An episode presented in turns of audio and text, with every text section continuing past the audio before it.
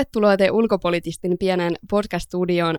Meillä on täällä vieraana tänään kaksi herraa, Johannes Jauhiainen Moikka moi. ja Matti Pesu. Moro. Mattihan on aika monelle tuttu. Matti on ollut pitkäaikainen toimituspäällikkö ja äh, tuli ulkopolitistiin mukaan vähän niin kuin tiskin alta 2012. Ja aikoo nyt, tai on jo ehkä jäänyt, äh, tällaisen setäkerhoon. Meidän Johannes edustaa sitten tällaista uudemman polven ulkopolitistin, ulkopolitista, ja hän tuli mukaan 2015 ja aloitti nyt Matin tilalla sitten toimituspäällikkönä. Joo, no tosiaan tosi kiva päästä tekemään samoin hommia kuin Matti. Tässä mulla on itse tausta politiikan tutkimuksessa Helsingin yliopistolla ja on tätä ennen vaikuttanut ennen kaikkea lähitä-osastolla. Mutta parantumattomana uutisnarkkarina niin ihan kaikki kiinnostaa. Matti, miltä se tuntuu siirtyä setäkerhoon? Hyvältä. Ei, totta kai vähän niin kuin haikealta, enkä mä ajatellut niin tästä ulkopoliittisesta porukasta vetäytyä, jos se ei pois ajeta, mutta aikansa kutakin ja välillä on hyvä antaa tota, heittää toi viestikapula innokkaimmille. Ja mehän ei heitetä ketään pois, me pidetään kaikista kynsin hampain kiinni. Meidän aiheena on tänään äh, vuosi 2019 ja siihen liittyen on tapahtumassa kaikenlaista jännää. Siis tänä vuonna tapahtuu paljon. Meillä on Suomessa vaalit, meillä on europarlamenttivaalit, Yhdysvalloissa alkaa vuoden 2020 presidentinvaalikampanja ja kevään aikana todennäköisesti nähdään jo kaikenlaisia kampanja-avauksia ja ehdokasilmoittautumisia. Ja Jenkeissä tietysti kaikki varmaan seuraa, seuraa tota Donald Trumpin käänteitä ja, ja t- nyt ainakin tätä rajamuurikiukuttelua. Lattereissa on niin ikään vaalivuosi. On luvassa äh, kuudet vaalit tämän vuoden aikana. Venezuelassa Nicolas Maduro aloitti jo toisen kautensa, ja tämä tuli äh, tuolta Amerikan toimituksesta tämä luonnehdinta, että lähinnä omin luvin. Äh, Bolivian Evo Morales ilmeisesti aikoo neljättä kertaa ehdolle, ja vaikka siis tämä uudelleenvalinta on äh, perustuslain vastainen. Ja tähän liittyy äh, mielenkiintoinen jumppa oikeusoppineiden ihmisoikeussopimusta ja perustuslain pykälien kanssa. Euroopassa vaalien ohella kannattaa seurata muun muassa energia-asioita. Nord Stream 2 kaasuputki siis Venäjältä ähm, Saksaan pitäisi olla tämän vuoden lopussa valmis. Ja tämän vuoden toisella neljänneksellä, eli huhti-kesäkuussa odotetaan Tanskalta lupahakemuksen vastauksia. Ja Tanska on ilmeisesti ainoa maa, joka voi vielä viivästyttää hanketta. Ja tähän tietysti ää, liittyy sitten myös toi Venäjän ja Ukrainan välinen kaasun kautta so- kulkusopimus, joka raukeaa vuoden lopussa, että mitä sille tapahtuu. Ja no, te ulkopoliittisesti tietysti seuraa näitä ja sitten kirjoittaa, tämä on meidän siis toimituskalenterista, Kiinasta, Venäjästä, Brasiliasta ja ilmastokokouksesta, EUsta, hävittäjähankinnoista, Boko Haramista ja muslimiveljeskunnasta. Muun muassa kevään aikana. Syksyllä tietysti paljon lisää.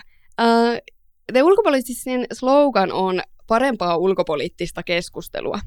Niin mä nyt oikeastaan haluaisin tietää, että mitä tällä tarkoitetaan. Ja jos vaikka Matti aloittaa, kun sinä olet tätä katsellut vähän pidempään.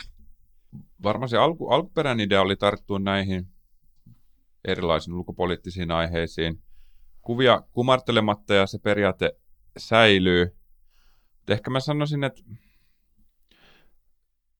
on, on, on ulkopoliittisesti aika uniikki ää, julkaisu siinä mielessä, että tuo yhteen tavattoman paljon esimerkiksi eri alueeksperttejä ja se, että meillä on nyt enemmän ja enemmän kaikkien saatavilla niin hyvin pureksittua analyyttistä tavaraa niin kuin monen muista aiheista, kun säkin äsken listasit vaikka mitä, niin, niin siinä on nyt ainakin yksi syy, että miksi ulkopoliittista parantaa suomalaista keskustelua. Miten Skeneä. se, Johannes, näet?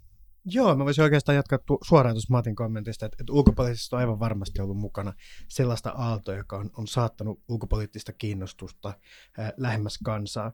Tosin voisi nyt myös ajatella, että, että olisi ihan hullua ja absurdia, jos Erasmus-sukupolvi, joka osaa enemmän kieliä ja joille matkustelu on halvempaa kuin koskaan ennen, niin olisi tavallaan sulkeutuneempaa. Ehkä siksi se tulevaisuuden suuri haaste onkin, että, että miten saada tavallaan kaikki mukaan tälle kansainvälisyyden aalloharjalle, ettei ulkopoliittiset uutiset jää ainoastaan ylemmän keskiluokan harrastukseksi, koska se tietenkin luo polemiikkia itsessäänkin.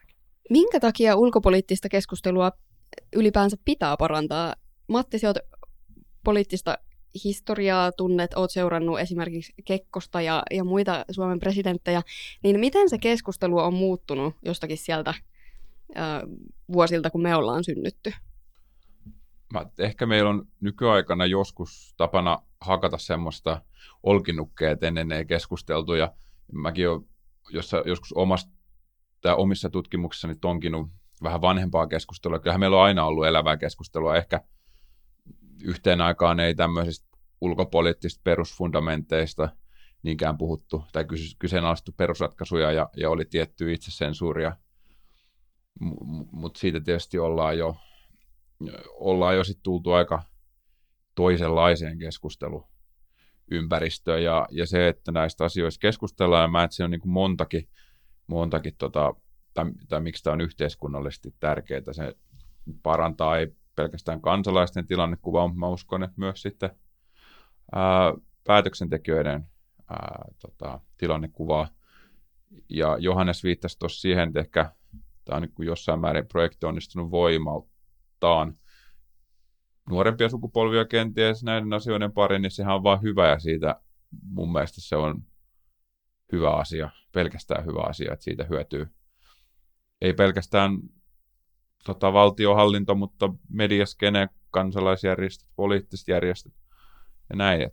Mä lähestyisin tätä kysymystä ehkä ennen kaikkea journalismin kautta, ja jos mones, monen muun aiheen kohdalla, niin media käyttää yhä enemmän ö, kokemusasiantuntijoita, mikä saattaa olla oikein arvokasta esimerkiksi, kun puhutaan sote-keskustelusta, että avataan kansalle, että miksi joku peruspalvelu ei toimi jossain. Mutta tämä journalistin portinvalijan rooli on aika vahvasti vielä läsnä, etenkin kun puhutaan ulko- ja turvallisuuspolitiikassa. politiikasta. Ja siinä on sekä hyviä että huonoja puolia, Toisaalta voi ajatella, että se johtaa ehkä vähän siihen, että samat ihmiset pääsee koko ajan kommentoimaan, mutta sitten toisaalta se johtaa myöskin siihen, että tosi harvoin mediassa sorrutaan minkäänlaiseen tasapuolisuusharhaan.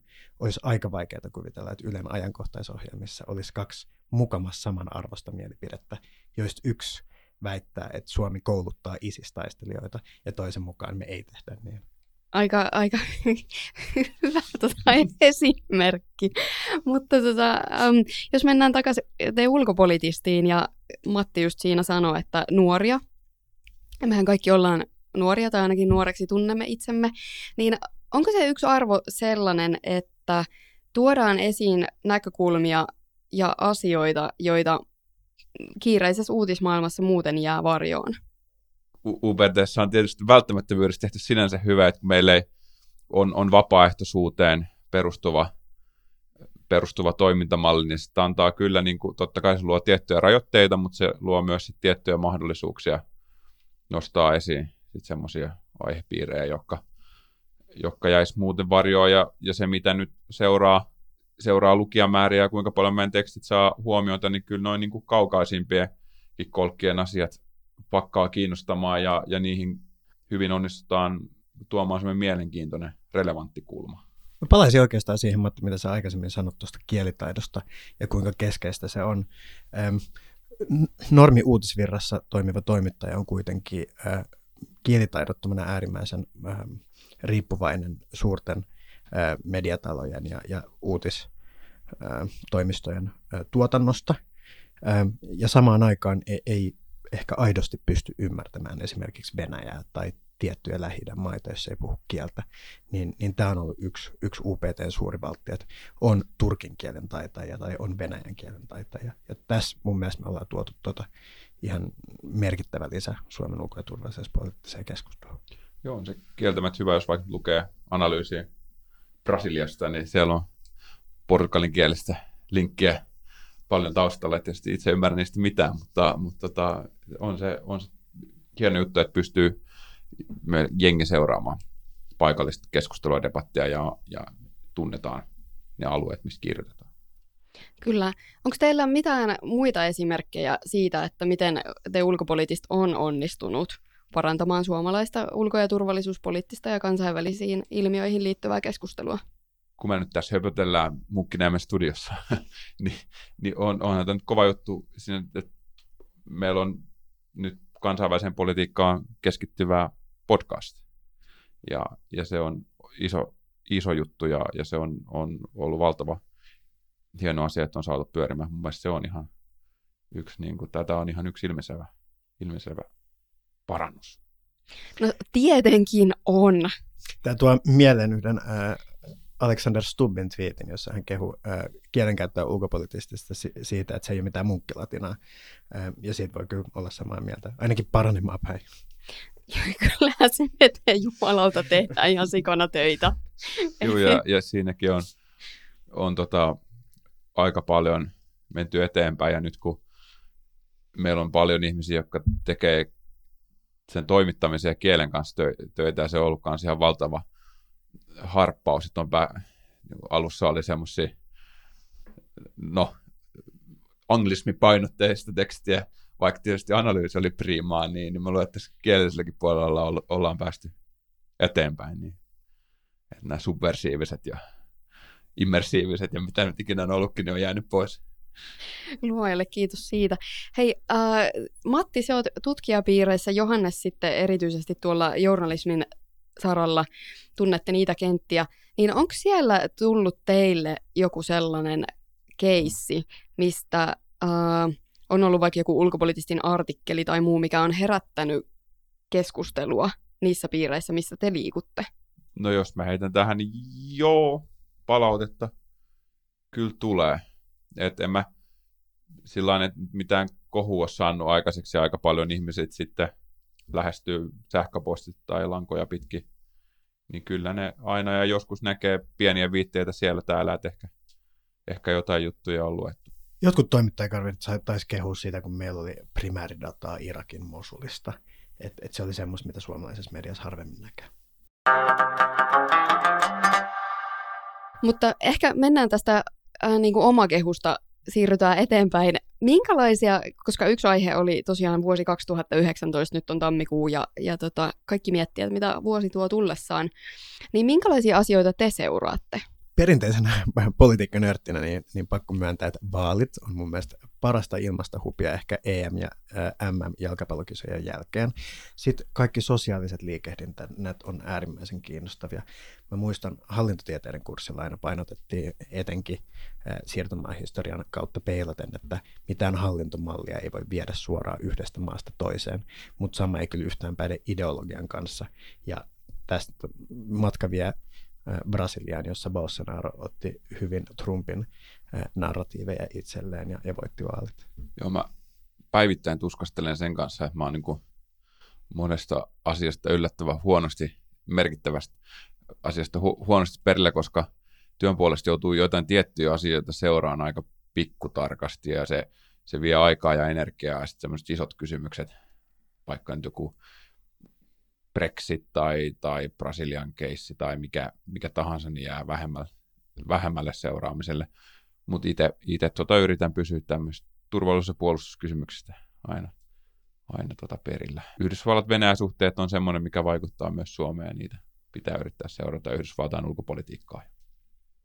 Ihan konkreettisesti niin tulee olemaan äärimmäisen kiinnostavaa äh, tarkkailla sitä, että nyt kun on, on periaatteessa samoihin aikoihin euro – vaalit ja sitten eduskuntavaalit, niin tuleeko ehdokkaat siinä laittamaan kaksi täysin eri kampanjaa vai ö, tuleeko niissä olemaan paljon yhtäläisyyksiä, pelataanko enemmän mielikuvilla ja arvoilla vai konkreettisilla ehdotuksilla ja suunnitelmilla? On myös mielenkiintoista nähdä, miten oikeastaan miten euro, eurovaalit asemoituu siinä. Nythän tässä näyttää siltä, että on useampikin asia, joka varmaan dominoi eduskuntavaalikeskusteluissa, ja mit, mit, mikä tila jää sitten Eurooppa-keskustelulle siinä sen mm. jälkeen. Niin, mutta mun mielestä sekin on enemmän ja enemmän veteen piirretty viiva, koska on, on niin paljon asioita, jotka koskettaa molempia, johon on haettava ratkaisuja molemmilla tasoilla. Mutta sitten voisi kumpi, kuitenkin kuvitella, että äänestymiskäyttäytyminen vähän eroaa näissä vaaleissa. Joo, joo, kyllähän siinä on ihan tutkittujakin, tutkittujakin eroja niissä äänestymiskäyttäytymisessä. Siinä sitten on niin kaksi mittaria. Mielenkiintoista nähdä, miten puolueet saa yhtäältä eduskuntavaaleissa, toisaalta eurovaaleissa. Siinä on hyvä paikka verrata. Niin ja eikö eurovaaleissakin odotetaan vähän tällaista populistista, um, että niiden suosio kasvaa eurovaaleissakin. Niinhän se näyttää. Siis äärimmäisen kiinnostavaa nähdä, että, että, että minkälaista liittoutumaa Steve Bannon nyt kokoamassa yhteen. Pari viikkoa sitten luin, että Salvieni oli tapaamassa Visegrad-maissa liittolaisiaan. Hyvin paljon varmaan riippuu siitä, että, että millaisen momentumin ne saa rakennettua. Ja Suomessa tietenkin eduskuntavaaleja tulee olemaan jotain heijastin vaikutuksia myös eurovaaleihin. Mikäli esimerkiksi ilmasto dominoi täysin eduskuntavaaleja, niin saattaa olla, että se lyö jotain ilmaa pihalle populisteilta. Jotenkin just tällä hetkellä vaikea nähdä, että ilmasto olisi se, se tota, aihe, mikä dominoisi um, eduskuntavaaleja Suomessa, mutta vaaleihin on toki vielä aikaa ja paljon ehtii tapahtua. Mitä muita teemoja te, tai minkälaisia vaaleja te odotatte Suomessa? Ja mitä te toivoisitte siltä vaalikeskustelulta, mitä tässä käydään ja käydään kiihtyvään tahtiin? Sitä tietysti toivoisin, että pysyttäisiin jollain tasolla samalla sivulla, että se ei, että vaikka on eri mielipiteet, niin jotenkin olisi edes jotain yhteistä tarttumapintaa, että se ei niin kuin olisi aivan polarisoitunut se keskustelu. Mutta tietysti tässä on tiettyjä tapahtumia, jotka nyt on, viittaa nyt ehkä noihin Oulun, Oulun keisseihin ja Helsingin keissiin, jotka on ollut nyt sitten, ainakin nyt näyttää siltä, että on vienyt sitä selkeästi jakanut, jakanut kansaa, kansaa kahtia, että saa nähdä, miten, miten se sitten heijastuu tuohon. Mutta jos nopeasti koukkaan turvallisuuspolitiikkaa, niin, niin se on mielenkiintoista nähdä, että harvoin turvallisuuspolitiikka ja puolustuspolitiikka on mitenkään niin keskeisiä teemaa, nyt ei varmasti tule olemaan, mutta sen vaalien jälkeen on kiinnostavaa nähdä tietysti kun hallitus vaihtuu ja että kuka, kuka on ulkoministeri, kuka on puolustusministeri, saadaanko pitkästä pitkästä aikaa sosiaalidemokraattinen puolustusministeri ei ole täysin mahdotonta ja miten homma alkaa skulaa presidentin kanssa sitten, kun tulee uudet ihmiset sinne. Että tässä on kuitenkin tämmöistä pientä, tämmöistä ainakin lajiniloille, niin, niin toi seurattava. Jännittävää myös nähdä, että miten eri puolueet pärjää. Meillä tulee olla enemmän puolueita ehdolla kuin, kuin pitkään aikaan. Ja tota, ähm, varmasti äh, mielipiteiden kirja tulee olemaan aika laaja. Ja tuosta itse asiassa piti kysyä, tai mennä tähän turvallisuuspoliittiseen teemaan, että minkälaisia, jos te saisitte päättää, mistä vaali, vaaliasioissa keskustellaan turvallisuuspolitiikkaan liittyen, niin mitkä olisi semmoisia asioita? No, tässä nyt jo viittasit ilmastoon, niin ilmasto totta kai pitää miettiä myös sen, sen tota, turvallisuusnäkökulman kautta, mutta mut onhan tässä, kun paljon nyt tapahtunut, niin mielellään kuulisi eri puolueilta vaihtoehtoisia näkemyksiä vaikka, mitä, mitä nyt puolustusyhteistyön saralla voitaisiin tehdä, ja varmaan toi hävittäjähankekin on esillä, että valtava, valtava tota, ö, kauppa tulossa, että varmaan, varmaan niistä kuullaan, kuullaan näkemyksiä sitten, ja jotka ei uskon, että on, on eriäviäkin mielipiteitä, että siitä on nyt hyvä perustella kansalle, että miksi, miksi niitä vehkeitä nyt hankitaan ja, ja näin. Varmaan liittolaisuudet pompsahtaa jossain vaiheessa pintaan, on sitten NATO tai syvenevä eurooppalainen puolustusyhteistyö.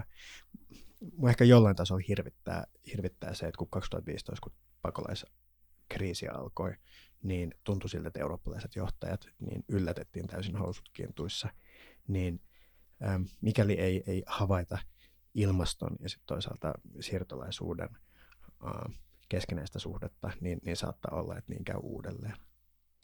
Ja toi on todella kiinnostavaa, koska kyllähän siitä on puhuttu jo. Tietysti tällaista niin kuin, aihetta seuraavat varmaan sen mm. on huomannut ehkä sit tarkemmin kuin muut, mutta et eihän sen niin kuin, pitäisi tulla mitenkään yllätyksenä. Ei, tämä on ilman muuta semmoinen Euroopan tason homma, että Suomen näkökulmasta puhutaan niin valtavista asioista, että se vaatii kollektiivista yhteistoimijuutta, ei pelkästään Euroopan laajuisesti, vaan globaalisti. Ja sitten EU nyt ei ole tämmöisessä strategisessa pitkän tähtäimen niin toiminnassa ihan vahvimmillaan, koska kuitenkin kyseessä on aika uniikki yhteisö, joka aika paljon joutuu koko ajan myös perustelemaan niin kuin olemassaoloa ja jossain määrin ja, ja sitten myös niin kuin hallitseen sitä sisäistä kohesiota, niin tämmöiselle pitkä strategiselle toiminnalle, mitä vaikka siirtolaiskysymykset ja ilmastokysymykset vaatis. Ehkä erityisesti nyt niin kuin ilmastopuolella ei ole varmaan niin kuin saanut enemmän aikaa mitä, mitä siirtolaisuuspuolella. Mutta siinä vaikka katsotaan Afrikkaan, niin siinä olisi työmaata ää, niin kuin monenmoista, että toi tulevaisuudessa niin jotenkin keksittäisiin keksittäisi ratkaisuja siihen, miten, miten tuommoinen siirtolaisuus pystyisi humaanisti hoitamaan. Jos tätä lähestytään hetken poliitikkojen omasta näkökulmasta, joiden kuitenkin päämäärän tavoite on, on voittaa seuraavat vaalit, niin mikä teidän mielestä olisi sellainen ää, turvallisuuspoliittinen ää, tavallaan maali tai agenda, jo, jolla saisi helposti kansankannatusta? No yleensä Suomessa se on semmoinen status quo, että nyt kaikki on hyvin. Ei, turvallisuuspolitiikalla ei tässä maassa oikeastaan voi voittaa vaaleja, mutta sillä voi ehkä hävitä. Jos ottaa liikaa riskejä, niin siinä on kuin, näin mun mielestä vähän kyllä näkemys, niin vähän, vähän ehkä insentiivejä toi, tuoda mitään uutta. uutta. Et varmaan toistellaan hyvin pitkälti niitä samoja kantoja, että nyt on, nyt on hyvä ja ehkä tätä voitaisiin, jotain voitaisiin tehdä vähän enemmän, jotain vähemmän, mutta enpä usko, että kovinkaan moni mitenkään radikaalia ehdotuksia laittaa ilman. Todennäköisesti ei. The ulkopolitist. Tänään juuri itse asiassa keskustelin aiheesta aikaisemmin päivällä, ja siellä puhuttiin siitä, että tai tuli semmoinen toive esille, että olisi kiva, jos me saataisiin sellaiset kunnon NATO-vaalit, ja että joku vihdoin ja viimein sanoisi ääneen, että menikö se liittymisen aika jo, tai että poliitikot ihan oikeasti kertoisi niiden kantansa tähän, koska eihän kukaan, tai aika moni on kuitenkin vähän silleen, että no siellä kaidalla tosiaan on ihan hyvä olla, ja kyllähän meillä on kaikki ovet auki ja, ja muuta, mutta että onko sitten realistisesti? Niin me ehkä haluaisin nähdä vähän tällaista keskustelua. Joo, ei varmaan tuu. ei varmaan tuu, mutta olisi kiva. Ois, oishan se, oishan se kiva, mutta tota, Tämä ei nyt ehkä ollut kysymys, vastaus Johanneksen ei, ei, ei, ei, ei, sekin on tosi ok. Tavallaan äänestäjän näkökulmasta ja niin kuin Turpo Nörtin näkökulmasta toi olisi äärimmäisen toivottavaa, mutta siitä mä ymmärrän myös, että moni poliitikko kokee, että se itse päättämättömyyskin voi olla etu samaan koulukuntaan kuuluu esimerkiksi kenraali Gustav Hägglund. Joo, ja sehän on Suomessa ja täysin tavallaan ymmärrettävääkin, että semmoinen kaikki vaihtoehdot ovat auki ja päättämättömyys on hyvä, niin, niin kyllä mä niinku ymmärrän sen perustelun, että miksi näin tehdään. Mutta tota, ei se kauhean kiinnostavaa ole. Niin, joo, kyllä mä uskon, että nykyisessäkin puitteissa niin olisi, kun tässä nyt on ollut kaikenlaista harjoittelua, aika isoakin juttuja vaikka tuon Norjassa tänä vuonna, ja enää kaikki kuitenkin tämän nykyisenkin puolustusyhteistyöhön perustuvan konseptin sisällä niin pystyy niin tekee kaikenlaista ja menee aika pitkälle ja, ja toisaalta varmaan osa puolueista ei näkisi yhtä vaikka aktiivista harjoittelua Yhdysvaltain kanssa. Tuohan tässäkin näkemyseroja ja niistäkin on ihan suotava, suotava keskustella. Mä en sinänsä sen, sen NATO-keskustelun varmaan sytyttäisi sitten joku ulkoinen, ulkoinen tuommoinen stimuli tai, tai sytyke, mikä, no semmoinen voi tulla tietysti koska tahansa, you never know mutta mä en usko siihen, että täällä niin kuin kauhean sisäsyntyisesti kuplisi mitään, mitään järin mullistavaa. Johannes, vastaappa itse omaan kysymykseesi poliitikon näkökulmasta. No jokaisella puolella on, on, on omat kannattajakuntansa ja aivan varmasti RKPn edustajia kiinnostaa pohjoismaisen yhteistyön syventäminen ja, ja sen painottaminen. Ähm, vihreät ja SDP ehkä, ehkä painottaa siviilikriisihallintaa ja rauhanvälitystä. Vasemmistoliitto varmasti mielään näkisi, että hävittäjähankinnoissa säästetään rahaa ja sijoitetaan ne johonkin muuhun. Sinisistä mä pakko sanoa, että ei mitään aavistusta. En, en ole perehtynyt heidän puolustuspolitiikkaansa tai edes kannattajakuntaansa siihen 1,8 prosenttiin. Enkä, enkä osaa sanoa kristillisestä myöskään hirveästi muuta. Mulla on jokaiselle on, on, on selvää, että mitä, mitä kokoomus ajaa, se taitaa olla niillä periaateohjelmassakin. Mites Persus? Niin. Mä luulen, että tässä asiassa niiden kannattajakunta on, on, on sen verran kirjavaa, että heidän intressinsä tuoda oikeastaan mitään puolustuspolitiikkaan liittyvään esiin on, on automaattisesti aiheuttaa enemmän hallaa kuin voittoa.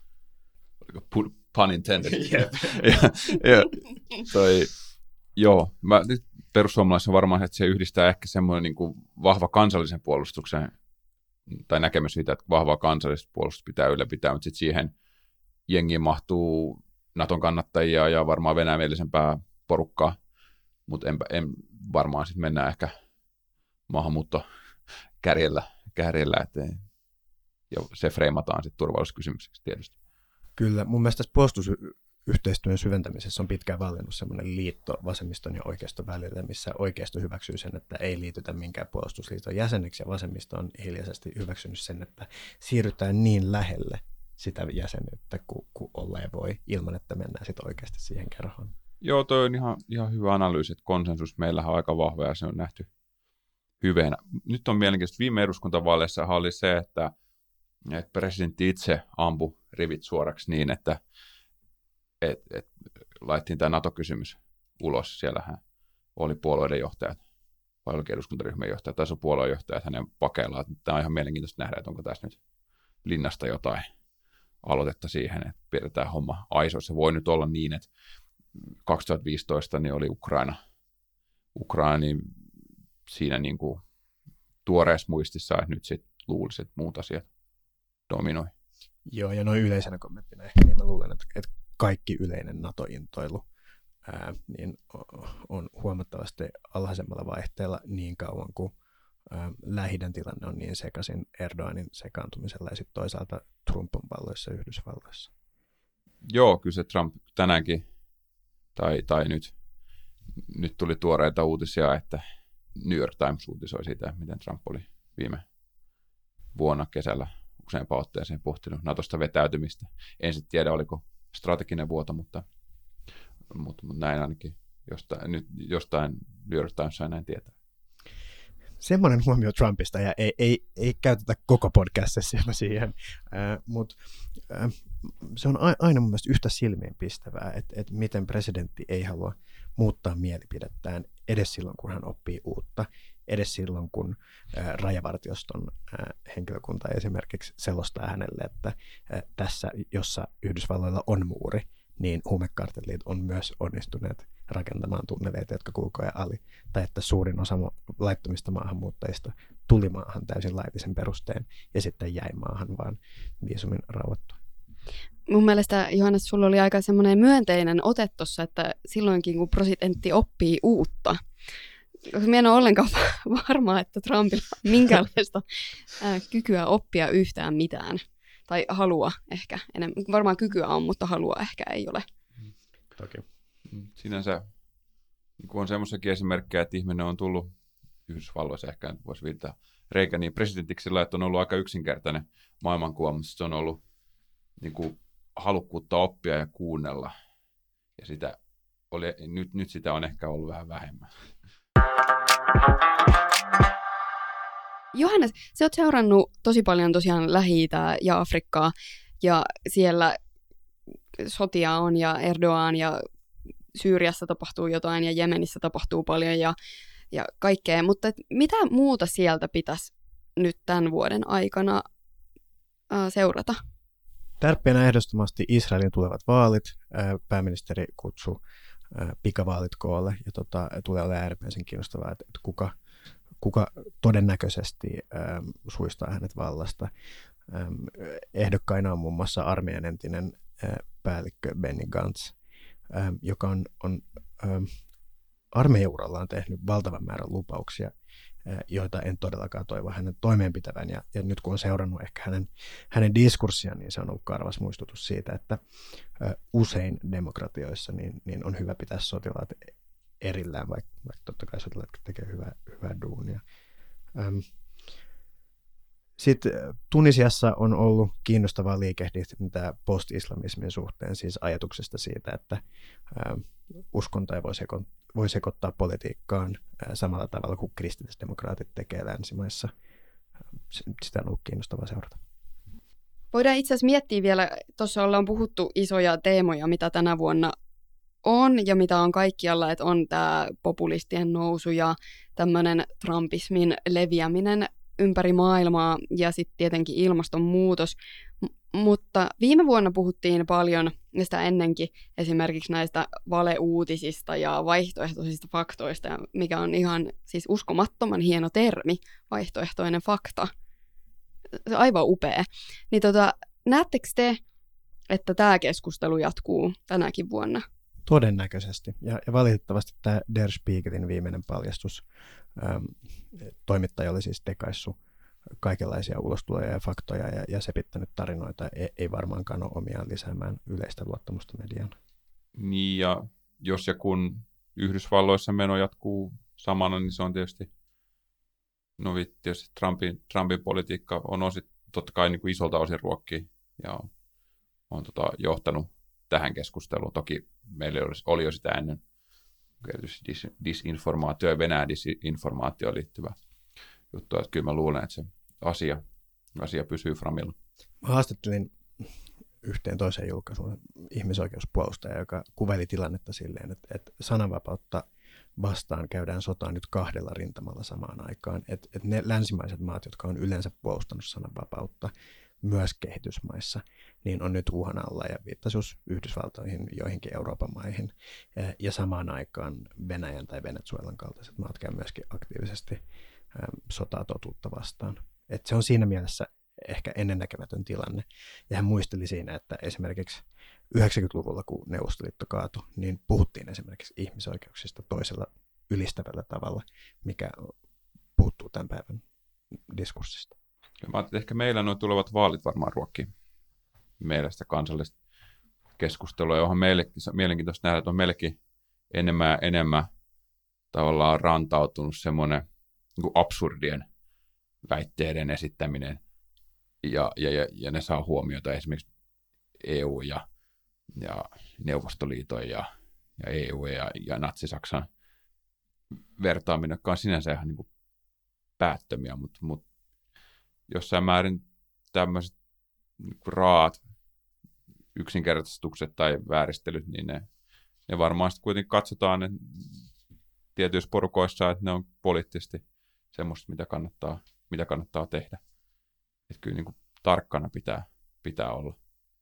Mm, toihan on tosi kiinnostavaa just se, että mediallahan on kuitenkin iso rooli siinä, että mistä lähdetään keskustelemaan, mille annetaan tilaa. Mutta sitten kun tulee noita absurdeja väitteitä, ja sitten ne varmaan kuitenkin pitäisi jollain tavalla yrittää, yrittää kumota tai niinku käydä se keskustelu, että minkä takia ne on absurdeja, niin ei se, se, se ratkaisu on tosi vaikea. Että miten niistä voidaan keskustella silleen, että niistä ei, ei niinku annettaisi liikaa tilaa mm. tämmöisille höpöhommille. Helposti, jos lähtee äh, sam- sammuttamaan jokaista tulipalloa, tulipalloa niin, niin ei tee muuta kuin juoksee paikasta paikkaan ja silloin se substanssi ja fakta unohtuu täysin. Äärimmäisen vaikeaa. Mm.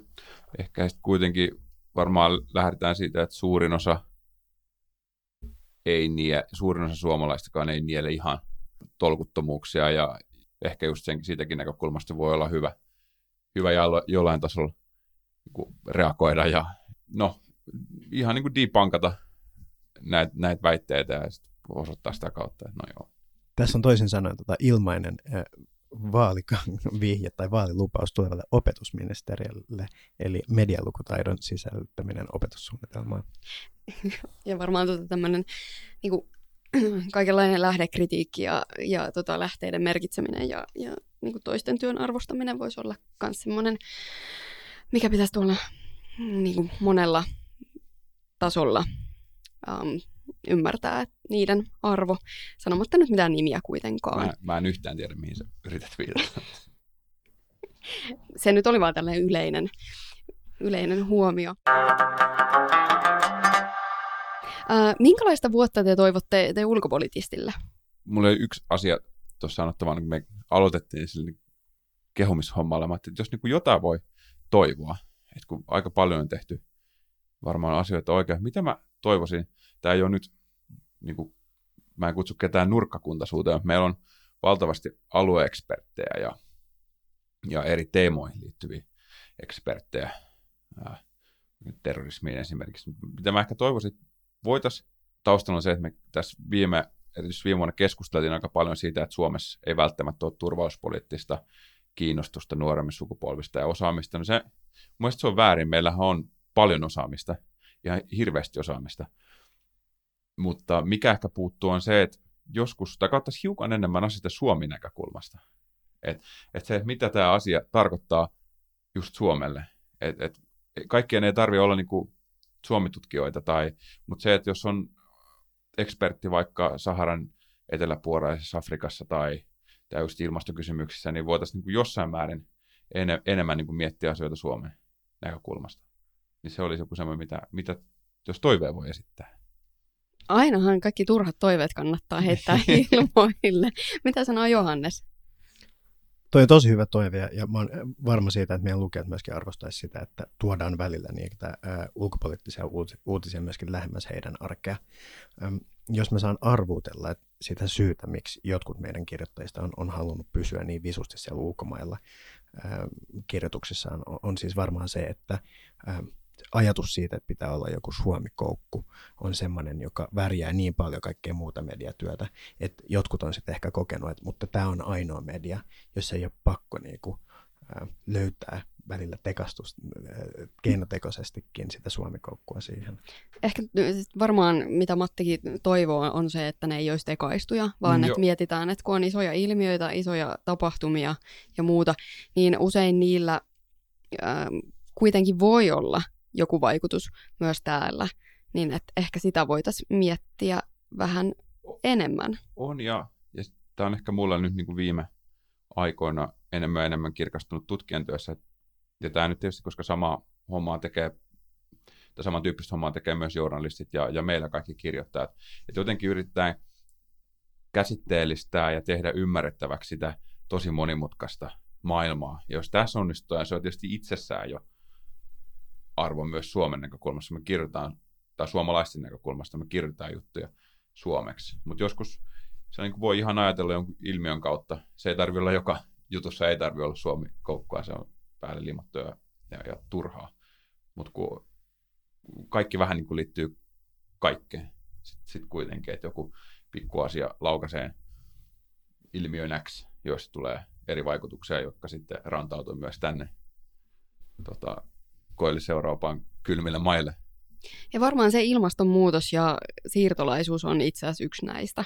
Että jos se tuntuu, että äh, se saattaa olla sellainen asia, mikä yllättää meidän poliitikot mm. äh, niin kuin nurkan takaa, ja ei pitäisi yllättää, koska siellähän on nähtävissä syy-seuraussuhteita ja, ja muuta, ja analyysiä on tehty ja juttuja kirjoitettu, niin ehkä, ehkä tässä on sitten meillekin se paikka, että ehkä sitä voi tuoda paremmin esille.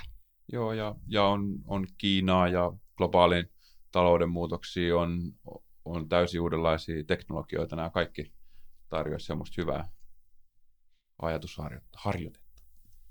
Joo, sehän on äärimmäisen kiinnostavaa, mitä esimerkiksi Kiinan taloudessa tapahtuu, koska sillä on vaikutuksia Suomeen. Joo. Koska se on niin, niin tota, merkittävä vientimaa muun muassa niin kuin välituotteiden kautta Suomelle. Ja se, että just mitä Yhdysvallat ja Kiina äh, tekee, koska Kiinan talous sakkaa osaksi ainakin äh, tämän kauppasodan seurauksena. On siellä muitakin siis äh, perustavanlaatuisia syitä taustalla, mutta ei se ainakaan ole helpottanut. Ja on ihan hauska ollut itsekin huomata, että kesällä, kun näistä asioista kyseli tai, tai alkusyksystä monilta eri tahoilta, niin, aja, niin kuin se vastaus oli, että ei tällä niin kuin oikeastaan tällä Kiinan ja Yhdysvaltojen ää, tappelulla ole Suomeen mitään merkityksiä tai merkitystä tai ainakaan suoraa vaikutusta. Ja nythän sitten sanotaan ihan suoraan, että, että Suomessa talouskasvu hidastuu ja osa syy on varmaankin tämä Kiinan kysynnän hiipuminen. Oikeastaan aika karvas muistutus siitä, että yhä globaalimmassa maailmassa niin, niin se hallitus, mikä pääsee valtaan vaalien jälkeen, niin, niin on yhä vähemmän työkaluja puuttua siihen, että, että miten voisi esimerkiksi elvyttää taloutta tai luoda enemmän työpaikkoja ja sun muuta. Ja kääntöpuoli siitä tietenkin on se, että, että kun niitä työpaikkoja tulee enemmän, niin kuinka paljon voisi loppujen lopuksi antaa tämän hallituksen tekojen kreditiksi.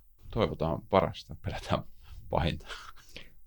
Hyvä. Hei, kiitos teille tosi paljon Johannes ja Matti. Ja kiitos Matti tästä tota, siitä kaikesta, mitä olet tehnyt te ulkopolitistin eteen. Ja toivottavasti saamme pitää sinut jatkossakin mukana. Ja Johannes, aivan huippuu, että susta tulee tai tuli toimituspäällikkö ja tota, onnea matkaa. Kiitos. Tuuta kohti.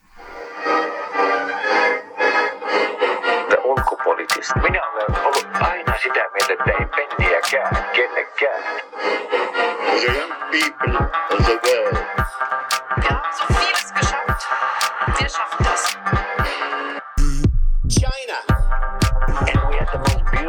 piece of chocolate cake that you've ever seen. There is one message. Human rights are women's rights, and women's rights are human rights. Minullakin on sananvapaus. The ulkopoliittista. Parempaa ulkopoliittista keskustelua.